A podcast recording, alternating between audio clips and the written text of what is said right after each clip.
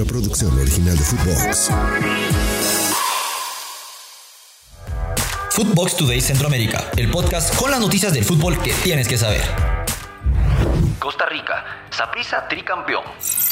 En el estadio Ricardo Saprissa, el Deportivo Saprissa aseguró su posición dominante en el fútbol costarricense y centroamericano al ganar el título nacional por tercera vez consecutiva. Derrotaron 3 a tantos a 1 al Herediano en el marcador global, alcanzando así su corona número 39 en la historia del club, consolidándose como el equipo más exitoso en la región. A pesar de que el partido de vuelta fue equitativo, Saprissa, dirigido por Vladimir Quesada, supo manejar la ventaja y controlar los momentos clave.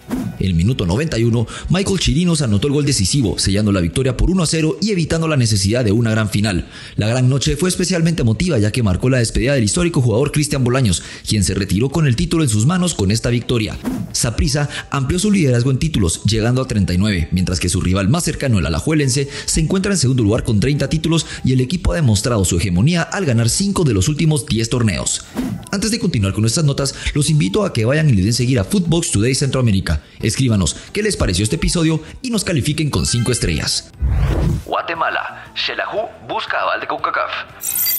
Xelajú Mario Camposeco, equipo guatemalteco, busca la aprobación de CONCACAF para jugar partidos internacionales en su estadio, el Mario Camposeco. Durante la Copa Centroamericana de la CONCACAF, tuvieron que trasladarse al estadio pensativo en Antigua Guatemala debido a que el Camposeco no cumplía con ciertos requisitos. La directiva, encabezada por el presidente José Carlos López, está trabajando en mejoras como la infraestructura de los camerinos y las cabinas de prensa para obtener la autorización de CONCACAF. La principal limitación era la distancia del estadio a un aeropuerto internacional, pero López señala que ahora el aeropuerto de Quetzaltenango cumple con esa condición. Una vez completadas las mejoras, Xelajú Mario Camposeco espera recibir la aprobación de CONCACAF y así poder disputar partidos internacionales en su estadio.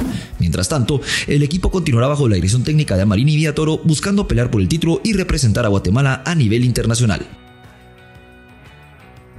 El Salvador, Corti lanza dardo. El entrenador del Águila mostró su gran entusiasmo tras asegurar su lugar en la final del torneo Apertura 2023 de la Liga Mayor del Salvador. Jocoró y Águila emergieron como los equipos victoriosos de las semifinales y ahora se enfrentarán en la final el 22 de diciembre para determinar al campeón. Águila avanzó a la final al vencer a Alianza Fútbol Club empatando 1-1 como visitante y ganando 2-1 en casa. El entrenador Ernesto Corti, visiblemente emocionado, intercambió abrazos con su hijo y sus jugadores después del logro, aunque admitió que la clasificación fue sufrida y el partido fue cambiante, destacó la determinación del equipo al afirmar hicieron lo posible para que no estuviéramos en la final y estamos ahí porque tenemos muchos huevos. Así lo declaró el entrenador.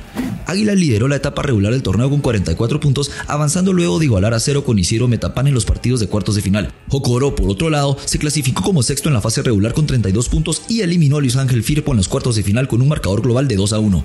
Ambos equipos ahora enfrentarán una final que promete ser emocionante y que determinará al campeón de la Apertura 2023. Hacemos una breve pausa para invitarlos a que escuchen nuestros otros podcasts de Nación Fútbol Centroamérica en todas nuestras plataformas de audio. Los destinos de Fidel Escobar. Fidel Escobar tuvo un destacado desempeño en Deportivo Saprissa, consolidándose como uno de los mejores futbolistas en el campeonato costarricense.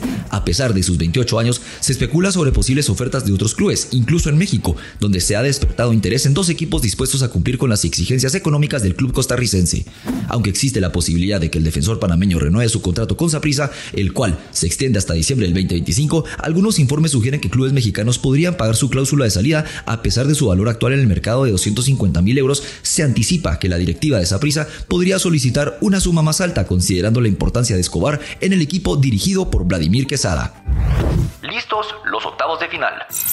El día de ayer desde Londres se dieron a conocer los cruces de los octavos de final de la UEFA Champions League, mismos que se llevarán a cabo a partir de febrero 2024 y concluirán en marzo para seguir así avanzando en la competición más prestigiosa de clubes del fútbol mundial. Así han quedado los enfrentamientos. Napoli se enfrentará al Barcelona, Porto al Arsenal, Paris Saint-Germain a la Real Sociedad, Inter de Milán ante Atlético de Madrid, PSV Eindhoven, Borussia Dortmund, Lazio ante el Bayern, el Copenhague se enfrentará al Manchester City vigente campeón y el RB Leipzig se enfrentará al Real Madrid, el máximo ganador de copas en la historia de la UEFA Champions League. Hasta aquí llegamos con la información por hoy. Soy Andy Cruz Batres y volvemos mañana con más aquí en Footbox Today Centroamérica. Footbox Today Centroamérica una producción original de Footbox.